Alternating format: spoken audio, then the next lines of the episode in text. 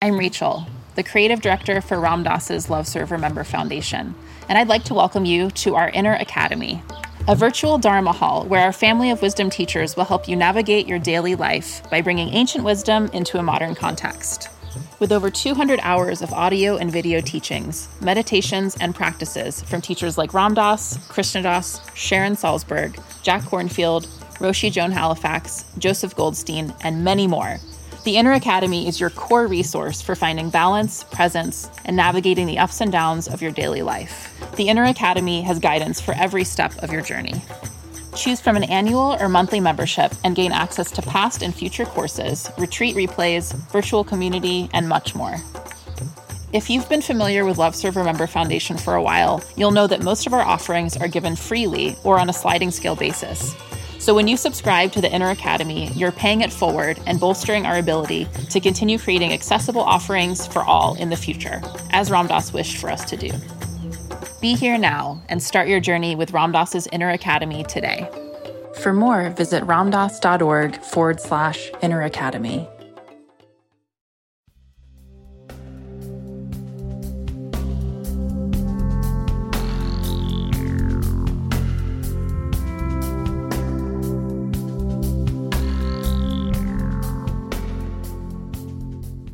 Hi, everyone. This is Raghu Markus.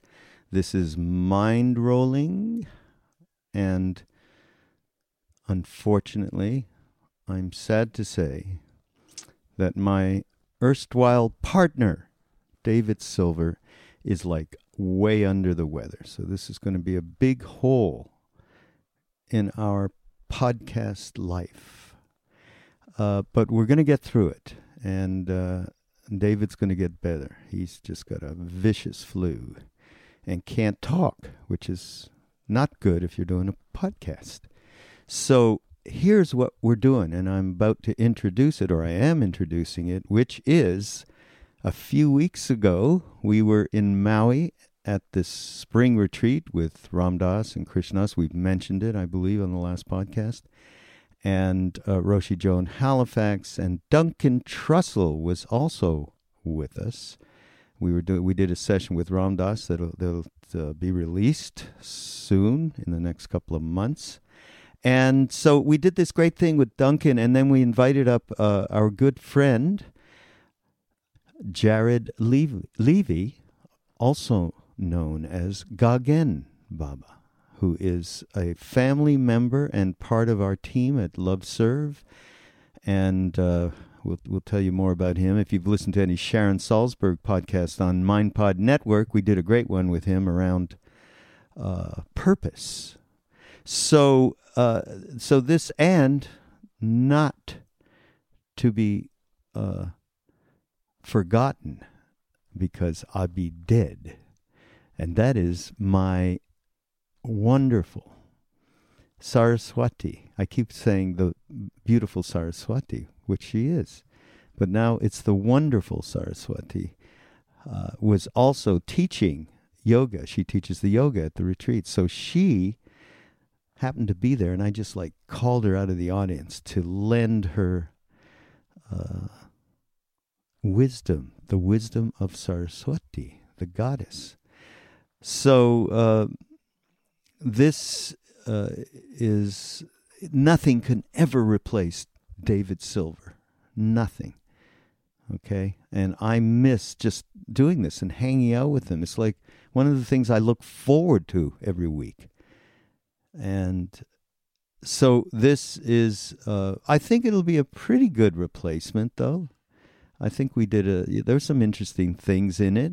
Uh, we talked about relationship to the guru the people uh, who had met Neem Karoli Baba Maharaji in India all those years ago, and people who were just sort of finding out about it all in the last number of years, or even ten or twenty, and uh, and their relationship to what that is. And I, I'm going to say one thing that's going to uh, just be the uh,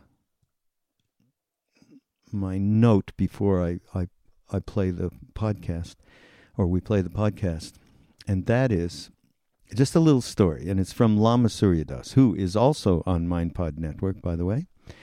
And it is about the first time he met Neem Karoli Baba, and he was in uh, a very close family member's house, and he came for the first time, twenty years old. He had been into, he was really into meditation. He came in, and they said, "Well, Maharaji's not here; he's in the back in his room, but uh, you you can just sit where he usually sit, sit in front of where he usually sits on this bench. It's called a tucket." And so uh, he did so and he deeply experienced that presence, which we call Neem Karoli Baba, not meeting him at all. And then suddenly someone taps him on the shoulder and says, Okay, he's ready to see you. So he goes in the back, and there is the physical Maharaji. And he has this whole incredible uh, uh darshan presence of Maharaji in a way that was, you can't say it was diminished from his experience alone in the living room, just meditating and, and completely being in the presence of what that thing really is. It's a silly thing to say, that thing, but it is. It is a that that, that we cannot explain. And uh, and then suddenly he's in this playful in with this playful personality known as Neem Karoli Baba. And that playful personality he would he called the little Maharaji. And the big Maharaji was what he experienced in deeper uh, meditative uh, uh, space before he met the physical. So that gives you a little, little bit of a clue as to what that reality is and why people who have never met him that that physical thing is not a barrier whatsoever and i've known so many people to be this case literally hundreds i would say um, so uh, that is a bit of the there's a there's a real gets into a real discussion around this and of course duncan is his usual funny self-deprecating self and uh, we love him. And he, at the end, okay, stuff comes out of him, okay, that belies his, um, well, his own view of himself. Let's put it that way. And at the very end, stick it out to the end of this. I'm not going to tell you anything about it, but he comes up with a uh, a window on a reality that, to me, in my little light, is very, very apt. He got it, I thought. So here we go. Oh, and uh, nothing about. See, David's not here. We can't get his uh, his sister Bernadine to do anything to help us along here with the support for Mindrolling Podcast.com or MindPod Network with all of our wonderful family, Ram Dass and Lama Surya Das and Krishna Das and Jack Kornfield and Sharon Salzberg. And we got Chris Grosso, we got Michael Donahue and Tara Brach. Now it's just uh, expanding. And we, folks, are going to do a crowdfunding to handle the, the incredible growth here. Uh, there's over a hundred thousand of you just joining us here uh, every month, and and downloading and streaming all these different podcasts and taking advantage of these beautiful wisdom pieces that we are uh, sourcing and curating uh, on the site. And there's going to be more to come because what we want to do is, uh, is, with this crowdfunding, aside from the expansion which needs people, we want to create a new app that'll be a hub an eco a self a self-contained ecosystem all right? Where all of this stuff is going to be available and more pushes to your daily on, on your phone you'll get uh, you get medita- you'll be able to use a meditation timer. There'll be a push of a different meditation that you can do or you can choose from. There'll be online courses. There'll be words of uh, something special is going to be. It is going to be. So this is Raghu Markus we thank you for your support. Please look out for that crowdfunding. It's on Indiegogo, May 29th. And uh, and and please continue to talk to us. And uh, you've been sharing, and it's just phenomenal to hear people's different takes on the MindPod network. We will see you back with Dave next week. Meanwhile, here is myself, Duncan, Gagan Baba, also known as Jared Levy, and Saraswati. Mind rolling. So we agreed to do this because Mike asked us to do this, actually. And uh, we've been doing uh, a bunch of podcasts in the background, so well, a couple, right? Uh, with Krishna Das and Roshi that are going to be pretty interesting. And um, so we've just been grinding it out here day after day. Right? Yeah, it's such a grind. I mean, oh God, horrible. Talking, you know, it's so difficult to Yeah, get your yeah. vocal cords to articulate sounds. Well, no, but the- some of the some of the subject matter's been a little bit. It's been heavy. gravitas. It's right? been heavy. It has been intense. And you, for, whenever I come to these things, I forget that there is this strange intensity that honestly you, you feel so weirdly high by day three that you start. I it's the the skeptical part of me starts thinking: Are these guys putting something in the chai? like. Because there's this weird buzz that starts happening. What do you? That's what's the your cult thing we were talking about. Yes, with it- with with Krishna, Krishna Das. Yeah. I asked them about because we were doing this pod. We, I, did- we did a podcast with Krishna Das, and um, of course, a lot of talk about uh, Maharaji. And so I, uh, I I had to get them to explain to the listeners how this wasn't how he was an occult leader, um, which I think is a really important thing to help help people with because a lot of people when you go back to the world and you talk about well you know it's about this guy in a blanket who has magical powers and they're gonna go like okay Scientologist Yeah. Right. Yeah. Well, he gave a good explanation of that, though. What's Oh, the yeah. difference, right? Well we, yeah We'll post it on our bulletin board so that. No, nobody- it was great. It, I mean, the expl- it's this. The explanation, of course, was this is a dark thing to start this off on. By the way, I didn't mean to I go wonder here. why. But uh, yeah, the explanation was great, which was that, and it's an interesting explanation that uh, Maharaji died without a bank account and owned nothing. And then when you go back and look at the videos, of course, and you guys probably already know this, but when you go and look at the stories, he really was living like a beggar. He had nothing except that blanket, and that was it. It's really fascinating. Pot, the water pot. He had a water pot I didn't know he had a water pot. and some uh, chimtas, which are fire tongs. That was from his, you know, early in his life, where he was uh, uh, sitting around fire, and uh, and the blanket. He had the blanket, so that was it. But it was more about he didn't want anything from any. There was no, uh, well, there was no even dialogue. Never mind asking for. I mean, he did ask Ram Dass for his uh, for the Land Rover, of course. Right. Which is when you read about him, you know, I just started. What was the book? The By His Grace. Oh yeah, that's what we so I've been reading about. this book. For those of you, a lot of you guys, especially who came in from the podcast, maybe don't know a ton of, of the stories. You just hear the Ram Dass story, and and that's it. But this book is really good, and it was really funny to me because the the chapter I opened up to, it's written by his translator, one of his main translators, and the translator. Wait, wait, Dada Mukherjee, and we can't call him Sorry. a translator.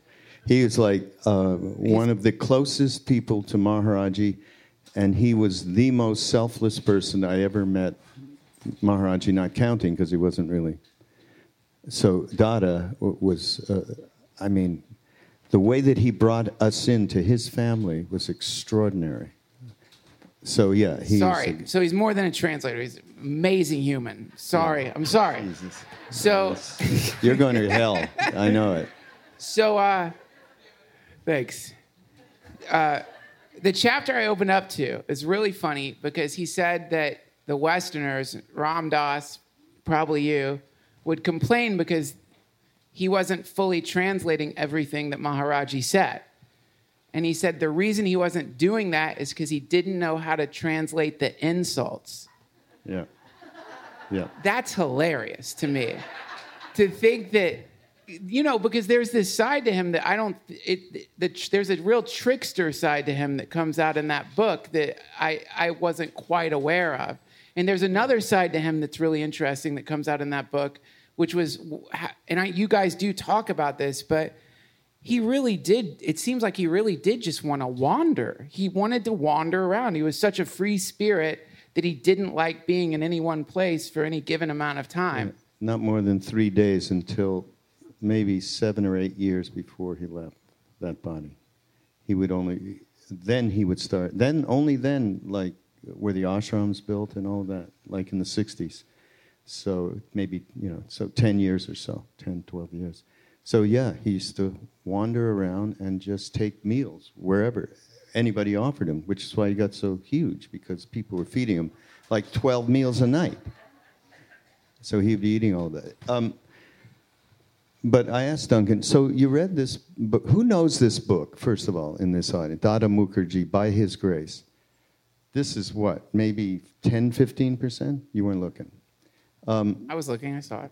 Um, wasn't able to do it. Sorry, I couldn't do an immediate calculation. I'm not the Terminator. I like doing those kind of exercises, walking around. How many people are in the room? Yeah. Um, okay, so, but these, uh, to me, Dada's book is, if you really want to get a feeling about Maharaji, Dada's book, By His Grace and The Near and the Dear, there's two of them. The first is kind of his direct story, and the second is his uh, he sto- stories he collected of the other very close devotees, including K.C. Tiwari, who you heard Krishna Das talk about yesterday. So, uh, is the book? It's still open. So after this thing, get Dada's book if you really want to know. Um, and in it, I was saying, did you? So I said to him, "So you did you?" He said he read part of the book. So I go, "Did you read the part of, of what happened when he first met Maharaj?" No, I skipped through the book. So you miss the most important thing in the book. What, what, what is that? He went, he was a student. I'll just tell this quick. He doesn't even like these stories, by the way. Whenever he said, I don't like you telling stories about Maharaji. You're literally going to throw me under the bus in front of a picture of Maharaji at a retreat about Maharaji. I'm Thanks, Raghu. Uh, it's uh, from Mindrolling. I'm used to David. He doesn't mind. Well, can I say, can I defend myself yes. before you talk? So it's not I don't like the stories. I think the stories are, are really interesting and uh, and beautiful, and I can and I take a lot from the stories, but sometimes it feels a lot like when somebody tells you, "Oh man, I took the best acid last week. It was such a good trip. Do you have any more of that acid?" Oh no it's gone. It was it's gone. It's it, it's in the same way it feels like you guys now. It's a weird way to explain it. Wow. In the in, in, in, so in, so in the same way it's like okay i get it. You guys got to hang around this being that was possibly channeling hanuman maybe an incarnation of hanuman. Who knows what hanuman even is but you got to be around this being and and I do understand that we get to be around that being in a kind of in the gestalt, which is the whole is greater than the sum of the parts. So when all of us gather together here with you, two or more in my name. Yes, kind of then we get to feel this very specific energy that that only happens at these retreats. And you, okay, thank you for saying that. You're right. But for me, I experience it here more than most other places. But you're absolutely right. It doesn't just happen here. Uh, if it did, then we'd be in trouble. But um, so I get that. So and I love the story. So it wasn't like you know it's it's and but then uh, aside from the skeptical part of my mind that kicks in whenever you're telling the stories, which goes goes crazy. I love them. But what I love more than the stories is the method. I love when Ram Dass talks about the levels of consciousness, and I love the guided meditations, and that and those things appeal to me. But that doesn't mean that the stories are terrible. It probably just means that I'm too dumb to to harvest the energy I'm supposed to from those stories. But I love the the uh, I love the actual direction you know, which it's, it's tough to get because he didn't give a lot of direction. But I do love the specific, like, there are several levels of consciousness. We are a soul. You can be a soul or you can be an ego, and you get to decide which. That stuff makes my brain explode. a lot more than the the stories. Though I think the stories are really cool. I'm going to try one though. Let's hear it. because it, and it's going to go full, full circle to what this thing really is um, and it's from this book. So dada was a student and uh, living in what's now bangladesh. And his mother and his aunt were very very uh, great devotees of god. And in this case i think the mother so they sent him to dakshineshwar which is where a saint named sri ramakrishna had his temple to kali and uh, he went there and doing his duty, that kind of a thing. And he's in the courtyard there one day, and a sadhu comes up to him and says, I want to give you a mantra. And Dada thinks to himself, uh, who was not particularly religious, oh God, all right, I'll do it just because of respect for my family. So he took the mantra, which he was supposed to repeat uh, every time he took a bath right? So it was a natural thing that he would obviously remember to do every day. He did it. This is, I, I don't know exactly, I think it's around 1930, okay? Eventually, he became a professor of economics at Allahabad University. Still kind of semi worldly. Got married, was living in Allahabad where the Ganga and the Yamuna and the Saraswati meet his wife said, "Oh, there's a saint nearby. We should pop over there." And you know, just out of respect. And one thing to, led to another. He got over there. He goes in the house, and and the saint says to him, "Are you still doing the mantra?" It was Maharaji. And he said, "Now I'm coming to your house." And he went over and he started living at Dada's house, and and giving darshan eventually to us, the Westerners who came here. So that was the the the, uh, and he had many miracles like that, or even greater. I mean, Maharaji took him literally flying around the Kenchi Valley uh, in the form of Hanuman. I mean, really stuff that you would never, ever. I mean, if if Dada told you, you'd go. You'd fully grok it because it just couldn't be any not a a fib would ever come out of his mouth.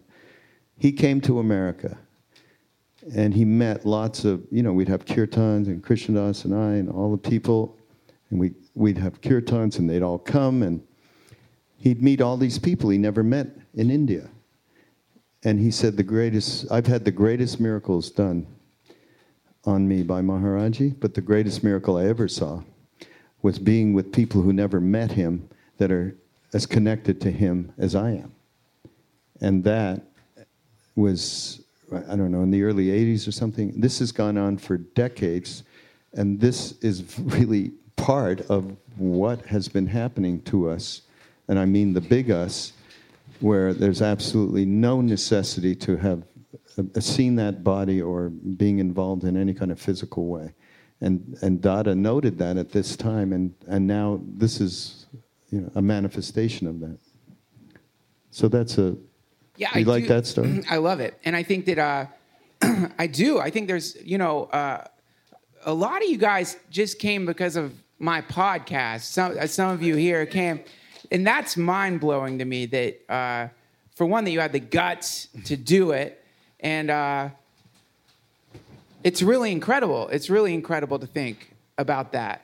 Uh, but yeah, I do recognize, and this is something I think is really important that I've learned from you guys is to find the miracle in the moment, in the now, because that it, the Yeah. miracle seems to hide out in the present moment, you know. And and you're if you're if you're spending time looking around for it, for the magic thing to happen, you know. Actually, in that book, as I was skimming through, another thing that I read. Now I'm telling Maharaji stories. This is terrible. There's no escape. Uh, the uh, the thing that I read that I thought was really incredible was uh, so so he's saying that people always wanted to come and uh, have darshan with Maharaji, and some people for whatever reason it could it never happened. They would never get in his presence. And so he would try to bring them, he would try to arrange meetings for these people who were probably really frustrated that they didn't get to meet him. Yeah. And uh, he said he wouldn't see them. And, and he, uh, some couple or some group, he wouldn't see them. And he said, you know, they don't, they don't want my darshan. They don't want to be in my presence. They want to see the magic tricks they've heard I can do. And I thought that was so cool because there, so there's such a, a pull in the direction of magic. Like you want to see this incredible miracle. You want to see whatever it is, you know, and, and, and looking around for that miracle, it's so easy to miss what actually happened, which is that we all got in flying tubes that carried ac- us across the ocean to this place. And a lot of us, the way we arranged or organized getting here was by using the most advanced technology on the planet, the internet, to, to organize, and also the fact that this is being streamed to the internet and the entire planet mm-hmm. instantaneously. That honestly, it makes flying around with a levitating monkey Seem like nothing. seem like no, I was gonna say seem like nothing. That's still pretty cool. Uh, Fly around with a monkey. but it's like three down from that. It's like four down from that. Yeah, that's true. So here we are. We're this is the last talking kind of session because Krishna Das is going to do his thing tonight. Although he might say a few words, he usually tries to reassure people who are starting to think about, "Oh my God, I'm going back now," and you know what's going to happen. Uh, but so this is a, a little bit of. Can you give us a, some sort of review of your weekend? Here? Yeah. Oh, it's fantastic. I mean, um, What what? Because we uh, Roshi Joan uh, came up with the cultivating the courage to love, right? yes. And then I work with her, and then I put a bunch of stuff together, and that's you know kind of facilitated some of these sessions around that to really flesh out what you're talking about, Yes. which is given some tools. That's what you're talking about to even think about this stuff or actually practice. So, what uh, amongst all of the courage cultivation stuff did you get? Did it ring any bell? Oh yeah. I mean, for me, the my favorite, the the, the one of well, there's two cool things I took away. I mean, took a lot. Of, taking away something. It's that. That's what the ego wants. It's like, oh, this is what I took away from this incredible thing, and I'll put it in my bank account and save it. Uh, the, the, a couple of things uh, I learned. One of them in the uh, interview I did with Krishna Das, I was asking him about the very interesting, sad feeling that seems to happen in the midst of these retreats for me, where somehow in the midst of feeling all this love and all this connection and so many different people opening up and seeing people randomly crying and I will randomly cry or people actively fighting back crying which is kind of cool. You run into a lot of people who I've run into three people who are like I'm not going to cry. I want to cry but I'm not going to do it which is really cool that that's a to me cuz that's a teaching too you know if you're fighting back against crying then you're getting one of the great lessons. That was one of the first lessons I got when I came here. Yeah. Was like, my God, I'm I'm constantly, desperately trying to fight against weeping uh, or against opening opening up, and that's a really funny. That's like one of the stupidest battles of all time. Like fighting against love is one of the funniest wrestling matches to get in, and uh, you Courage realize to love. the courage to love. So yeah, that was, but that was a, a couple of retreats ago where I came and just realized that 80% of my life was dedicated to boxing back anyone trying to express affection or sweetness or love to me. And when you come to this place, the shocking thing is that everyone's doing that to you. So you get back to your room and you're exhausted, like, God, I wish they just stopped trying to love me while I'm, it's so annoying. Do they not realize what an awful person I am? Yeah. And so yeah, and then you realize, oh, well, I'm in I'm in a war where my winning means me being without love in my life. And surrender means being completely embraced in the most sweet way by some very beautiful people. So that's something I've taken away uh, from these retreats. But though from this retreat, uh, when I asked Krishna Das about what is this sadness that goes along with this, I was talking to someone at breakfast and they were saying how, how it was beautiful, but how sad they felt because for the first 50 years of their life, they hadn't known about this kind of thing. And there was a kind of sadness that they felt in relation to that. And I feel that sadness uh, when I think, oh man, if only I had started this practice before my mom died. Oh man, if only I'd pulled that off. Because so much of my interaction with her was from an ego place and uh, was. Um, was not from a, a, the place that she deserved, you know. But you can't get caught up in that. But there's a sadness, you know. And so Krishna Das said that sadness, that bittersweet feeling, mm. is actually the feeling of your heart, ca- Longing. lo- the longing of your heart drawing you in. Mm. It's the feeling of your heart throwing a tractor beam up and pulling your attention into that open-hearted place. So I never thought, I never knew that's what it was, uh, and I thought that was pretty cool. And then the other thing that I really liked was uh, Roshi Joan talking about radical insecurity. Because that feeling of insecurity, you know, that you're always trying to fix, that feeling of insecurity that where you'll find yourself in your girlfriend's emails. you know, that thing, that's what it does. That feeling of insecurity draws you to do the dumbest, most ridiculous, sad things because you want the feeling to end so much, that feeling of not knowing, you know? Uh, so when she was saying, oh, that feeling of not knowing is actually the place to hang out in, that was a big moment for me because, you know, I've had, uh, I'm, and by the way, sorry if I'm doing a grocery list of my troubles. I feel really happy right now, but I've, you know, when I got, when I've, had- I've had cancer and um, I've had to go through waiting for test results for days, for days. I don't know if anybody here has gone through. I'm sure lots of you have gone through that. But that experience of every single day looking at your phone, waiting for this number to come up that you know is your doctor, and he might tell you, I'm really sorry, we're gonna have to start chemo, or we're gonna have to, or who knows, something even worse. Holy God, that is the most intense feeling that, that, that I know of, the most incredible, uncomfortable, scary, brutal feeling that there is.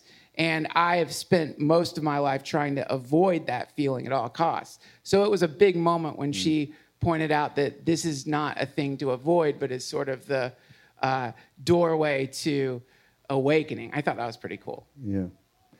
Those are two things related to courage self honesty, self reflection. That's number one. And then making friends with the, un, with the mystery. And like she uses the mystery sometimes, and I love that. So that you're, there isn't a fear of free falling. Because we're free falling. Yeah. This is something I've, you know, I've thought about before, and uh, I probably can't talk about this up here.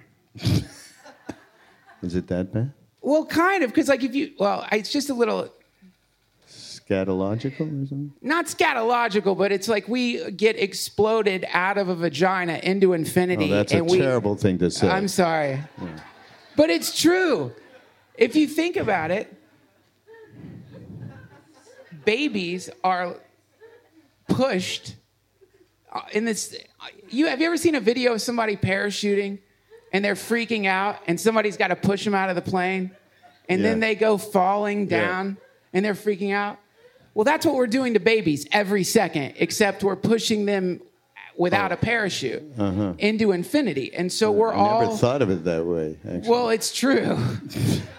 Maharaji used to say that. I read it. I, I read it somewhere.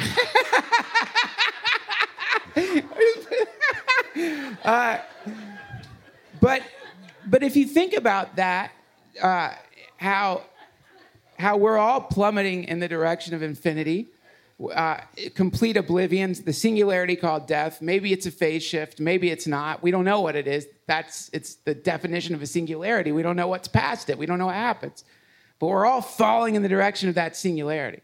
And as we're falling, we all sort of start doing these very strange things to avoid the uh-huh. fact that we're falling.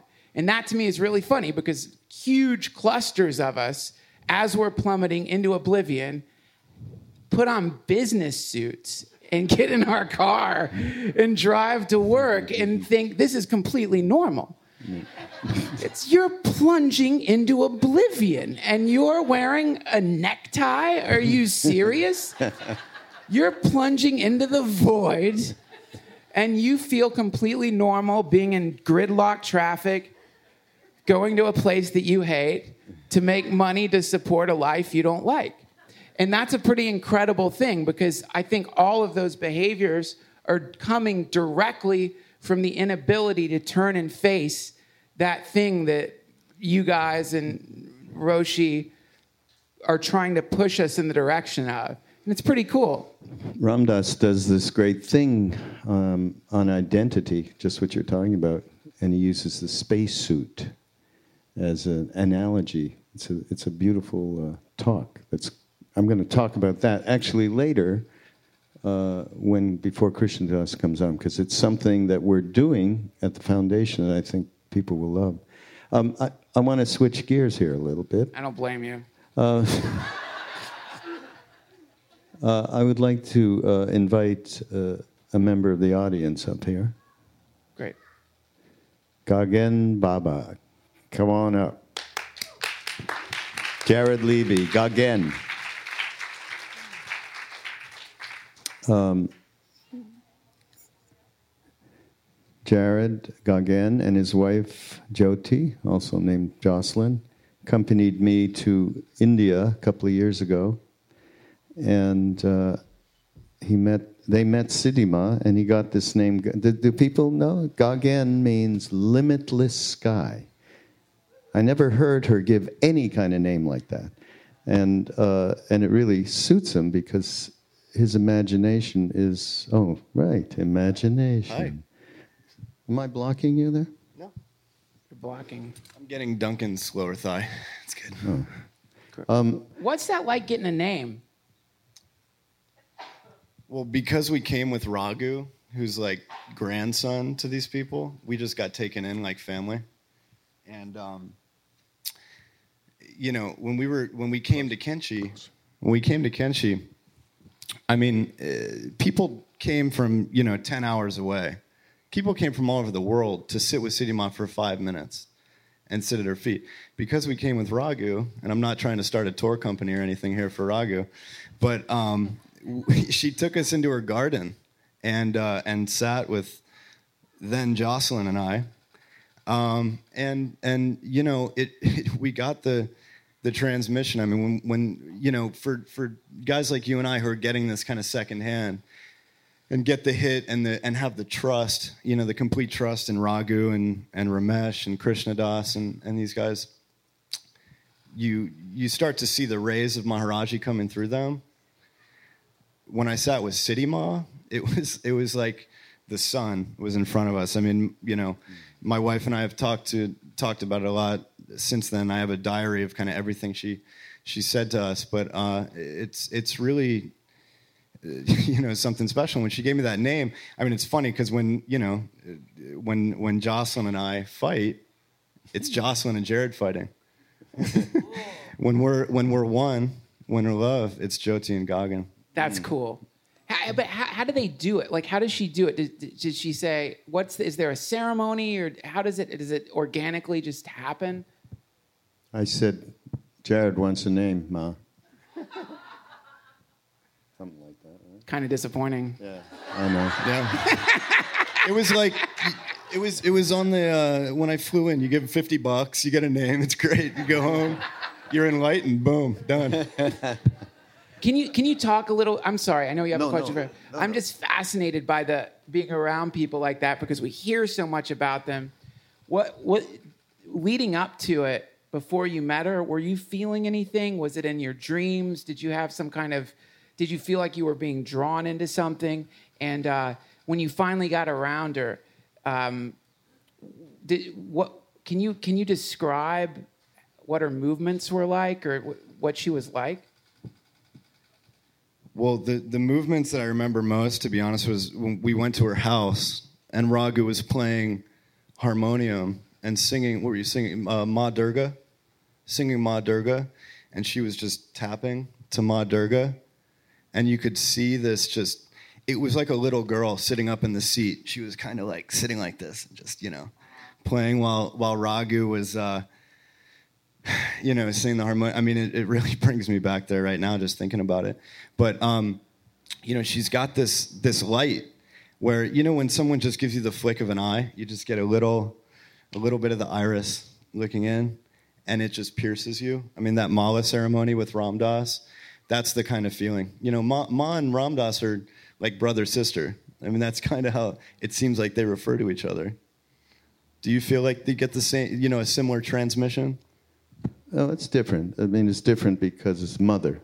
Mother makes it completely different, completely different uh, for, from Maharaji, and uh, it's it's it's a little difficult because when he left, literally before he left, when he was alive, we she did not come out, and we never knew her, except through the window in the back of a door. I knew who she was and we'd t- have glimpses of her, but they always, she and Jivanti Ma, her sidekick, always stayed in the back.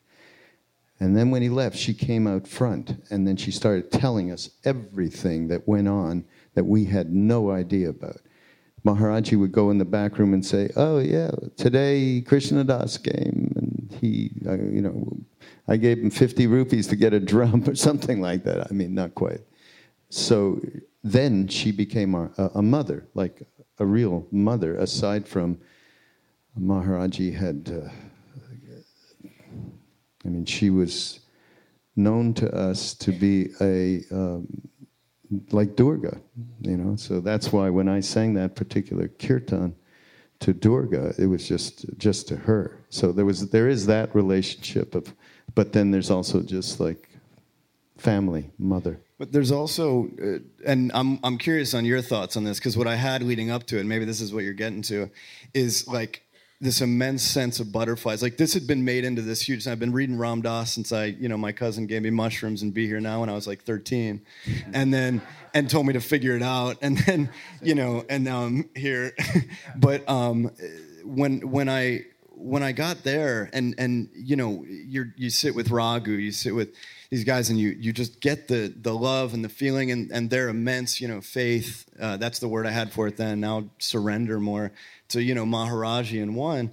And so you get this all built up and I'm such like a you know, I'm more of an intellectual guy. Like when Krishna Das was talking about gyonis and devotees the other day, I'm on that gyoni path, you know, which can, and uh, so I was I was wondering as I was leading up to it, like how much of this am I just building up psychologically in me for this to be this like big enlightening experience, you know, where I was going to take off when I got to meet her, um, and then when I got in the room and it was like climax you know i'm sitting there with her and i'm and i'm and i'm looking at her and i'm and how much of this am i building up in my own head? Then i've got that skeptic on my shoulder that kind of spy you know sharon calls it like the spy consciousness oh, yeah. you know watching me from my shoulder and kind of like is this me doing this? Is this really is this the transmission from hers? So that's what i've been struggling with is like and this next generation who doesn't get it direct from source but gets it through do you? I mean, do you feel any of that? Like when you,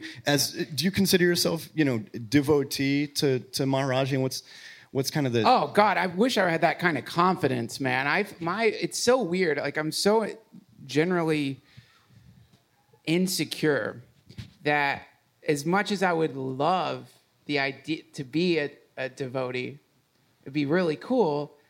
Uh, man, i am almost, I'm 90% certain. What is it he says when he tells people to go away? Ciao. I'm 90% Ciao. certain if I ran into him, he'd be like, Ciao, go, get out of here. What are you doing? Uh, that's, that's sort of how I feel. So, and I don't know why. I know that's ridiculous. Probably a waste of time. Um, Total. Uh, I've had a ton, I, I've had a ton of experiences with him, crazy experiences, crazy experiences. Uh, and, and I have this, this spy on my shoulder too. That's, so I almost every single time I'm like, well, that's because you ate medical marijuana. Oh, that's because you were on mushrooms. That's because you were. Well, those are basically the two reasons. Yeah.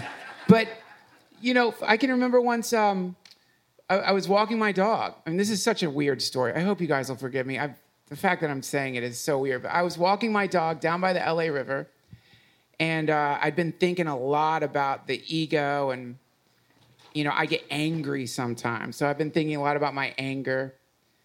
And I have this picture of Maharaji there, and like Raghu had recently told me, "Oh, you know, you can pray to him." And I remember when you told me you can t- talk, to him. You can pray. I translated it into Talk. prayer, and I thought, well, that's ridiculous. I'm never going to do that. And then I was talking to him, uh, saying, "Can you help me with this, ang- you know, anger thing? I've got this anger problem." So I'm walking by the LA River, and I pass this couple, this man and woman, this older man and woman, and my dog starts barking at the man, just barking, ah. And I remember the man like looks at my dog with this beautiful smile, like smiles at my dog. My dog stopped barking. I'm walking down the alley. I'm like, who was that guy? I've seen that guy before. I'm like, oh, holy. I'm trying not to curse. that was Maharaji. That looked exactly like Maharaji. And then, you know, of course, I turned around. They're like long gone. It's like, oh my God, what was that? Because because after you know after that, I've been thinking like, oh, the way he smiled at the anger, and it's like, oh, just smile at it, love it. There's the teaching embodied in that thing. Now, was that really Maharaji? No, couldn't have been. No way. He didn't teleport to Atwater Village to the L.A. River to smile at my dog from the afterlife. No, but the no. the you know that. what's that? You know that for sure. I don't know it for sure. Oh, okay. But I'm 99.9% certain that that was not a ghost. What about we have a friend who was uh, taking a bus in London while he was still in a body, right? And a man got on the bus and sat down beside her. He was so compelling, but she she suddenly just did that, and it's uh, it turns out she didn't know it at the time. It's a beautiful man, and and she he just contacted. She would have to look away and back and forth, and got off the bus. Next thing she knows, somebody gives her a, a be here now and there's Maharaji. She goes to India, okay, sees Maharaji. I don't know what he said to her, but it was something like, nice bus ride? Whatever. Right. Okay, she knew, he told her to make her know that yes, that was it. So why can't it be this? Well, I mean, it, uh, here's the thing. This is what I've come to realize. Does it matter? That's the question. Does it matter? If it was, if it was real, if it wasn't, does it matter? And, and I think it's a really important question because, you know, Roshi Joan was talking about how this is a reflection of ourselves. This is a reflection of the deepest love inside of us. This is a reflection of our full potentiality. And, you know, how often do you hear these annoying debates about the historic Jesus? Was he real? Did he do miracles? I saw this ridiculous documentary on here's how he could have walked on water. They were like some Christian scientist was trying to explain like maybe like he generated some kind of thing with his feet. It was ridiculous. It was ridiculous.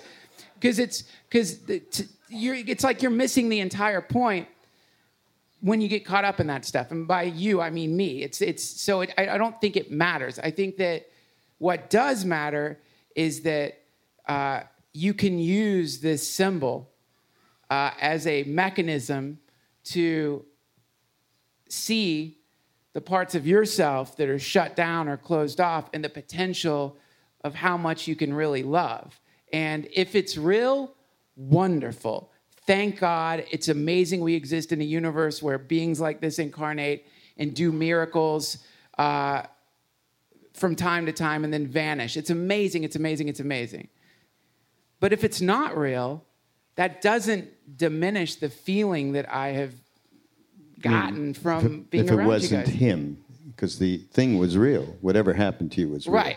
And I've noticed that the, and I think that's part of this path is that you start recognizing that the whole thing's a teaching. Yeah. That even your own doubt is teaching you. Even your own doubt is the same form of resistance just to try to desperately escape from being overwhelmed by whatever Right. this is. Yeah, I mean, it almost it would be easier if you had the magic trick in front of you. That's part of the path. You know, finding the faith, finding the surrender without that, you know, trick, bob over the head, dive, whatever you want to call it, to for us to to come onto the path and and find that surrender, find that faith. I mean, I sat in you know KK's house with you and KK and fought about this for five hours. Yeah. And Raghu just keeps looking at me and saying, "Just surrender." Just surrender. And you know, I'm overthinking it. It's just you keep overthinking, you keep, you know, plowing that field and saying, okay, but if that exists, the fact of the matter is, like you said, with Jesus, you know, how many millions of people have done amazing things in the name of Jesus? Have, have made their lives better, whatever the religion is. You know, when, when someone mentions Jesus, then they find out I'm Jewish. They're like, "Oh, I'm sorry." I'm like, "I love Jesus. What the, f- what are you talking about?"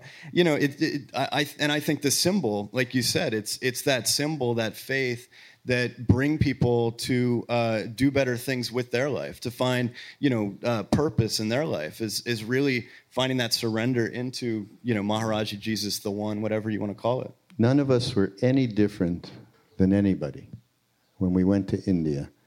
The reason why, uh, I mean, when Ram Dass came back and he said, This is what happened to me with this being, the, of course, the way that he said, just like now, everybody here, you know, you just, the gravita of who he is lends a trust and ultimately a faith. And that's what we had. I mean, Ramesh and I mean, the people you've met, Krishna Das, uh, Badrinath, who's here, just absolutely trusted that. And then we went over, we had the same kind of mind warp going on, absolutely the same.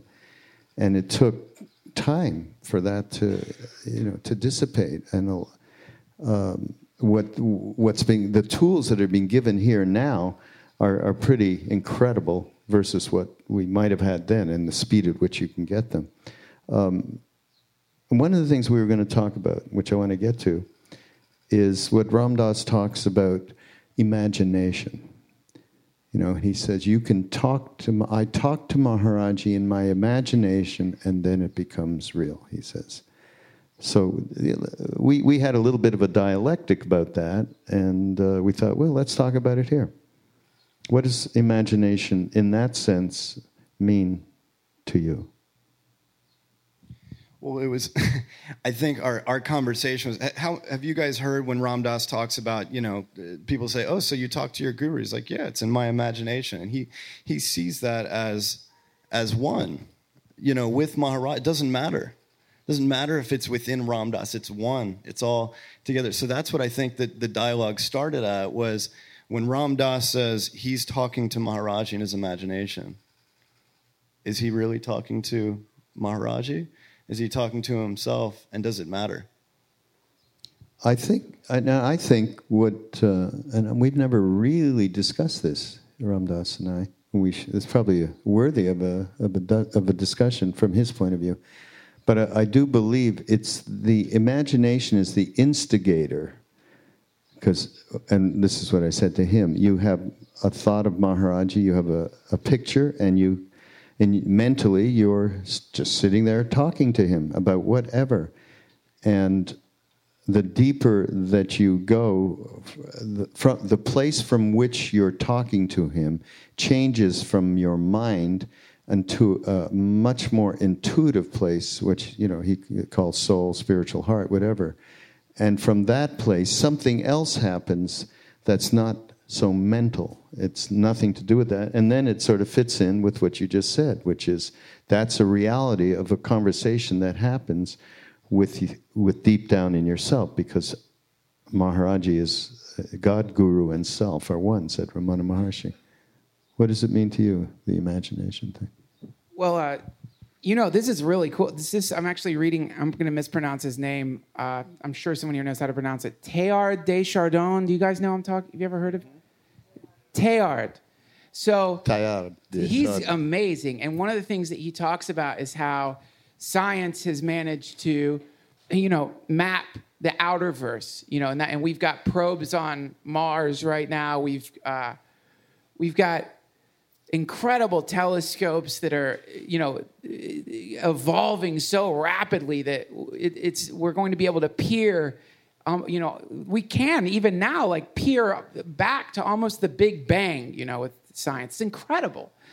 But science has yet to send one probe into the innerverse. Like there's no way to send a Cassini, there's no way to send a Hubble into what's going on in the interior of the human consciousness. There's no way to do it through science. So, because of that, this innerverse gets kind of uh, negated, not because it's not real, but it's just like, how do we measure it? How do you measure an imaginary conversation with Neem Karoli Baba? How do we gauge that? How do you? How does that work? There's no way. It's such a it's such a uncharted terrain that the only way you can go there is through art.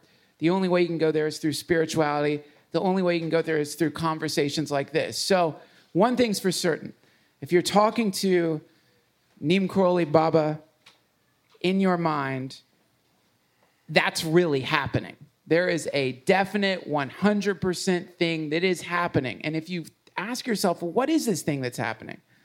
Well, the things that's happening is that you, which is the very crest of the wave of time, manifesting as a human being, and if you consider just that, this perfect harmony of atoms and all the things that are inside of us, you know, all the bacteria, all the all the other forms of life that make us function. If you consider this thing, which is the universe experiencing itself, is at this very moment using the most advanced computer known in the universe, which is the human mind, to manifest this vision of a being and have this communication. That's definitely, definitely happening.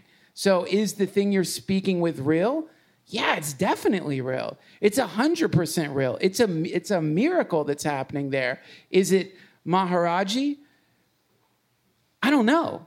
I have no idea, and I don't, I don't, and I think you know, and you guys feel cert- comp- confident that it is, and and I'm willing to believe that it is. But again, I think that for me, it's like, well, it doesn't, it's it doesn't really matter. You know, when you have a nice DMT trip, one of the first things you think to yourself is, uh, for those of you guys who haven't done that, um, try ayahuasca instead. Well, ayahuasca is DMT, except for one of the is it completely the same? I think there's yeah, one molecule. It's an MAO inhibitor that uh, ayahuasca is two things. One of them is an MAO inhibitor. The other one's a uh, that's dimethyltryptamine, and it allows it to pass the blood-brain barrier. It just lasts longer because it's gone through your uh-huh. stomach. You know so this from Joe Rogan. Told you this. Yeah, yeah, and some some personal research, but yeah. Uh, but so any so but the point is, you know, if you've had that experience, one thing that you immediately think, and it's an endless subject of debate, is this something that I'm seeing inside my mind? Has somehow this chemical unlocked something in my mind that is allowing me to witness the most incredible, impossible, beautiful geometries, a universe teeming with life, extra dimensional entities, and the sense of having some transcendent consciousness blasting me with love is this something happening within my mind, or is this something happening outside that I've been unaware of or haven't been able to witness? And I guess the real question is what is the inside and what is the outside anyway? You know, because the inside is the outside, isn't it? The inside and the outside are the exact same thing. There is no inside or outside. There's just this one moment that, for whatever reason, from time to time, has manifested thought forms that look like Neem Karoli Baba. That and it and it has conversations with it. And whatever that is, if you could figure it out, then I will ask you for a name. give him a name, please. Just give him a name, and then he'll shut up about this shit. I'm naming myself. Dimethyltryptamine, Baba. I was thinking my Ty Das. yeah, that's more like it. All right, you you've gone off deep end now. Um, i want to bring up somebody else now to give us a little bit of a different point of view for our last few minutes here, and it's going to be my beautiful wife, Saraswati Markus. Come on up.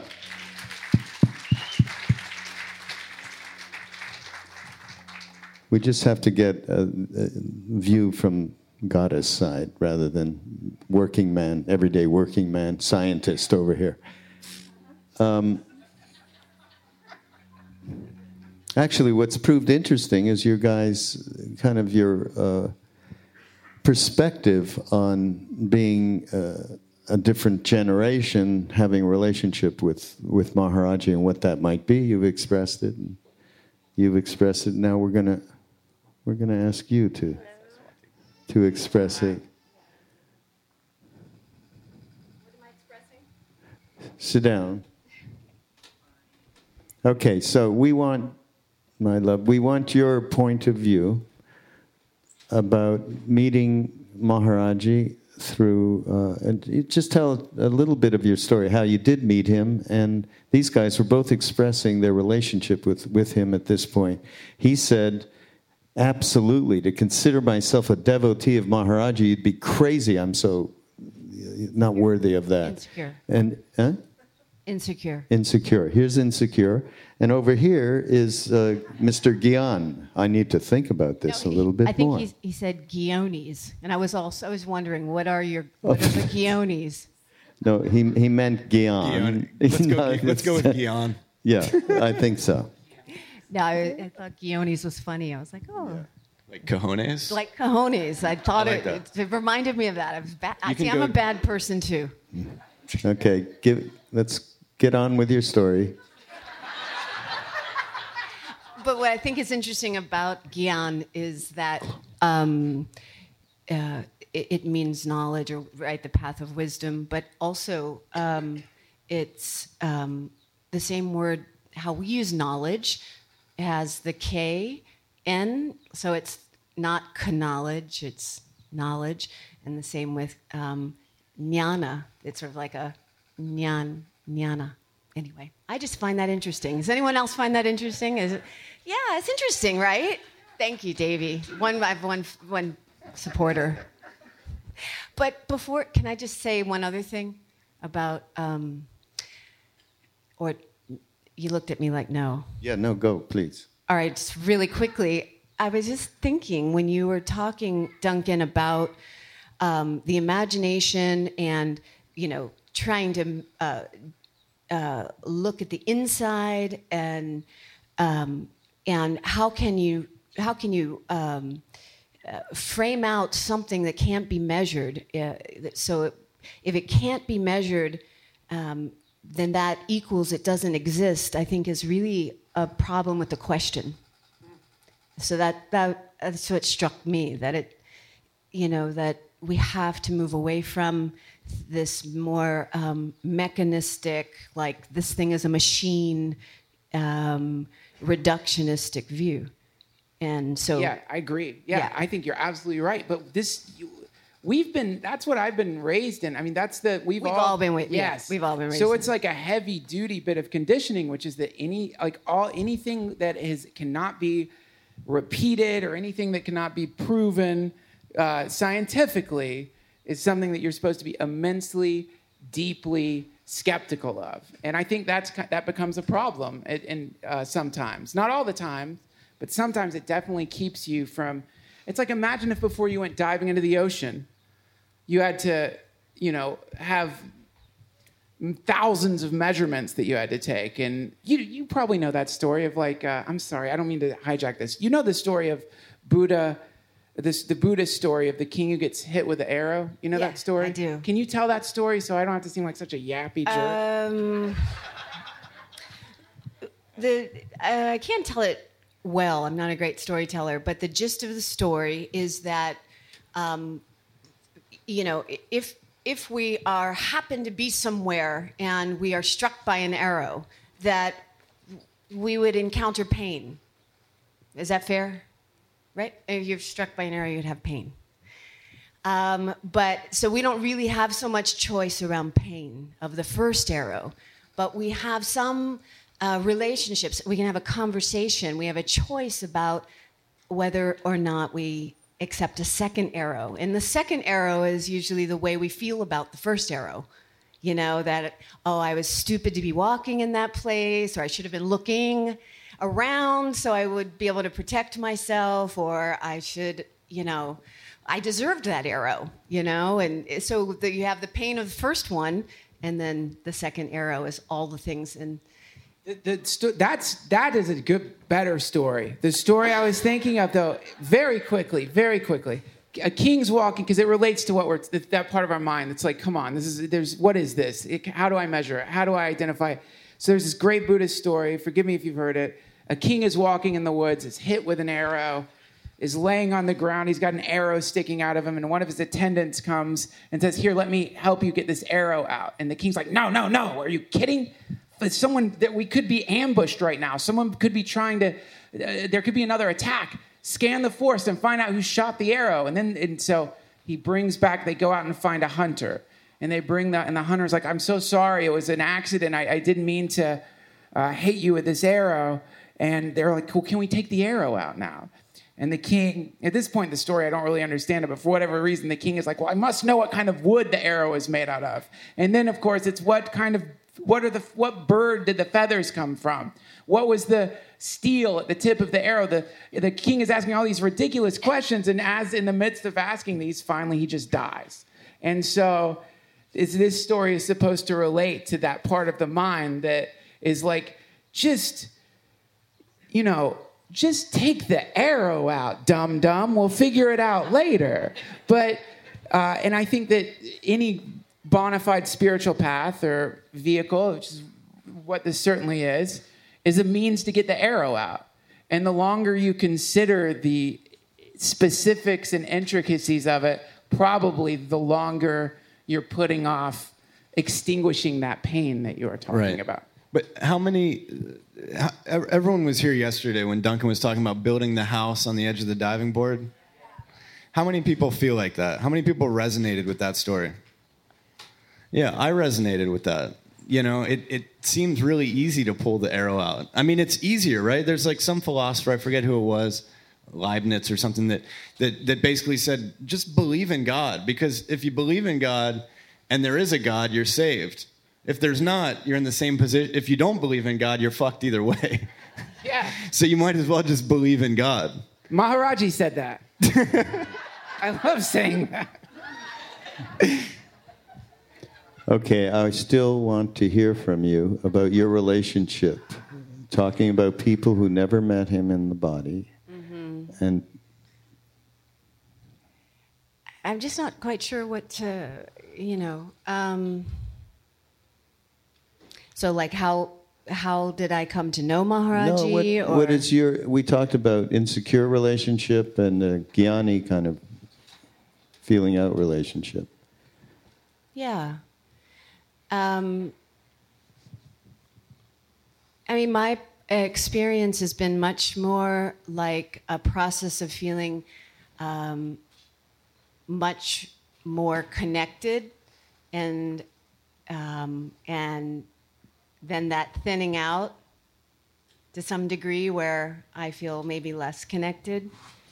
And then something happens that points me back towards, uh, you know, feeling feeling something. I mean, the times where I feel um, less, um, uh, when the times when I feel um, all on my own um, are really uncomfortable.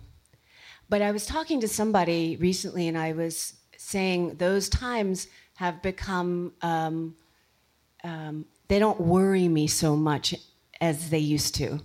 When I feel alone or when things thin out, um, that is, the connection thins out for whatever reason. Could be just I'm hungry. You know, it's not like it doesn't have to be something earth shattering. It could be I didn't get enough sleep or, you know, just, you know.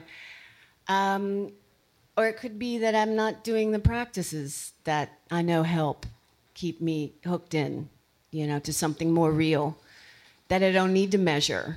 That actually to measure it would cheapen it because it's like um, it's like the fact that we can't measure it makes it valuable. It's like that, you know. It's like oh, you know, it's sort of like giving fifty dollars to get a name. You know, it's sort of like you know. Um, so I I think um,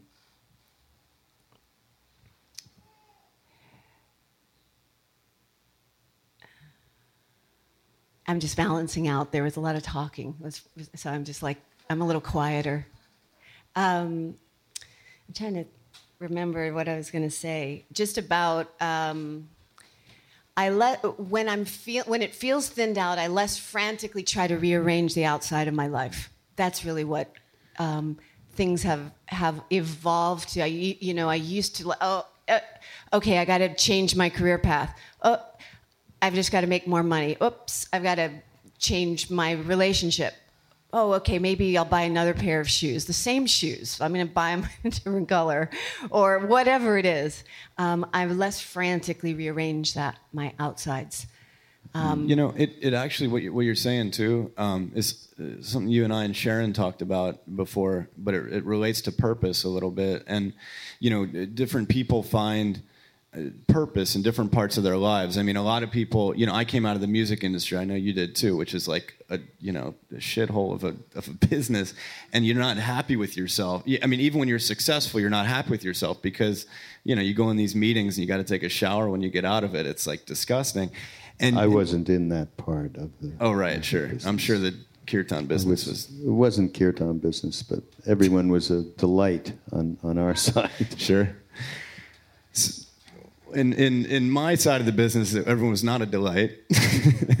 um, and uh, I was having trouble, you know, finding purpose in my work. I mean, I was making a lot of money in one side, and then I was, um, you know, carrying out some philanthropic stuff on the other. Like your, I love your story about the the bags the other day. You know, it's kind of like you can do hang, do your your podcast stuff like that, and then you can go out and you can do good things. That's my life was a dichotomy. So I was working over here, making money uh, taking care of family, and then over here giving back in some way.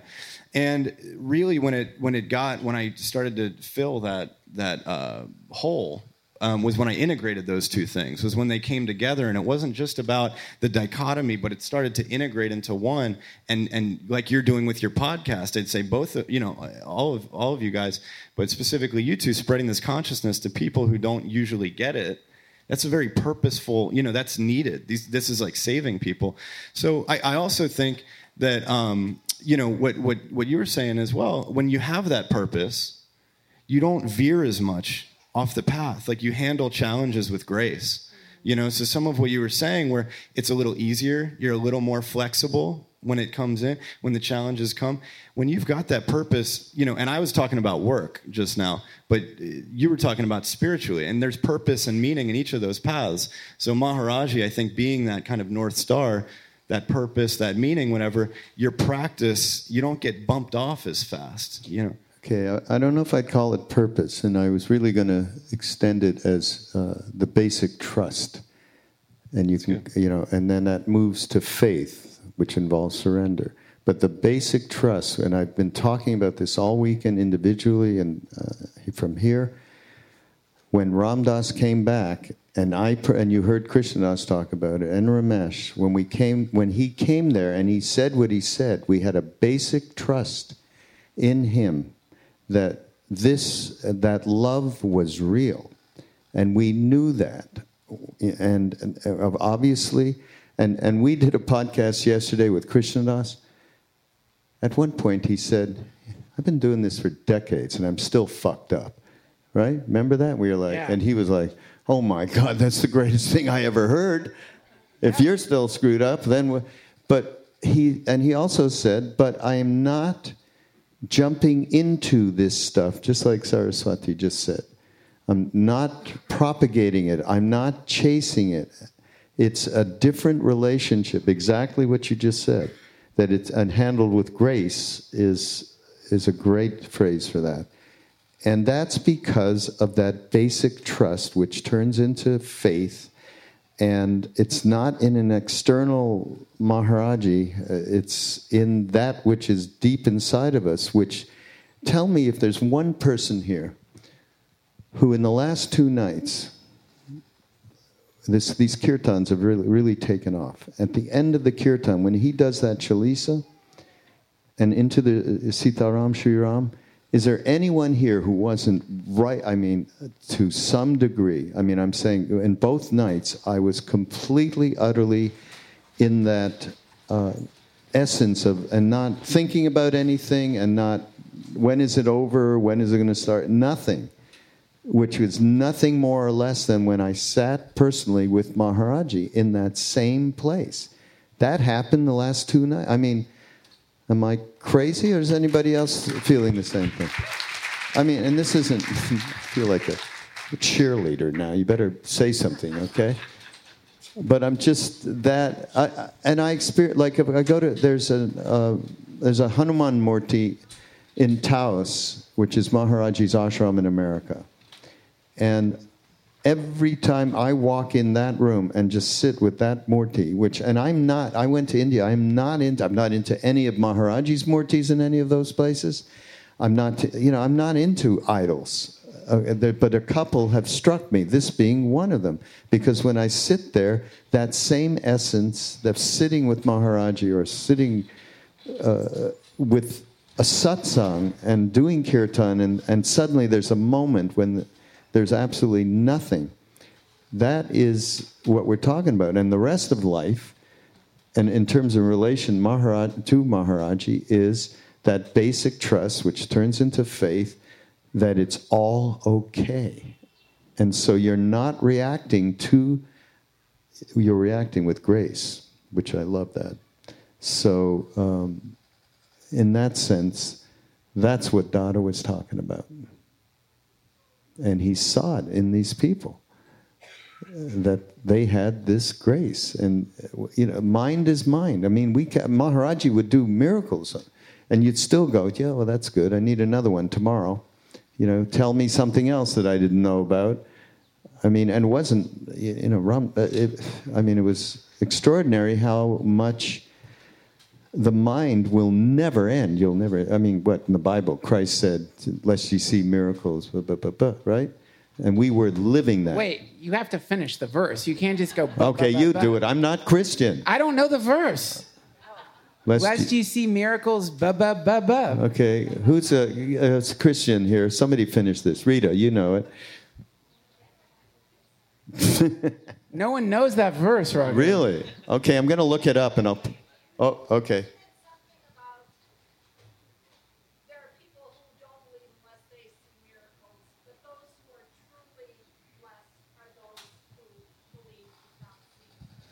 there you go. Thank you. That's it, exactly. Yeah, that's it. And I think that's an important.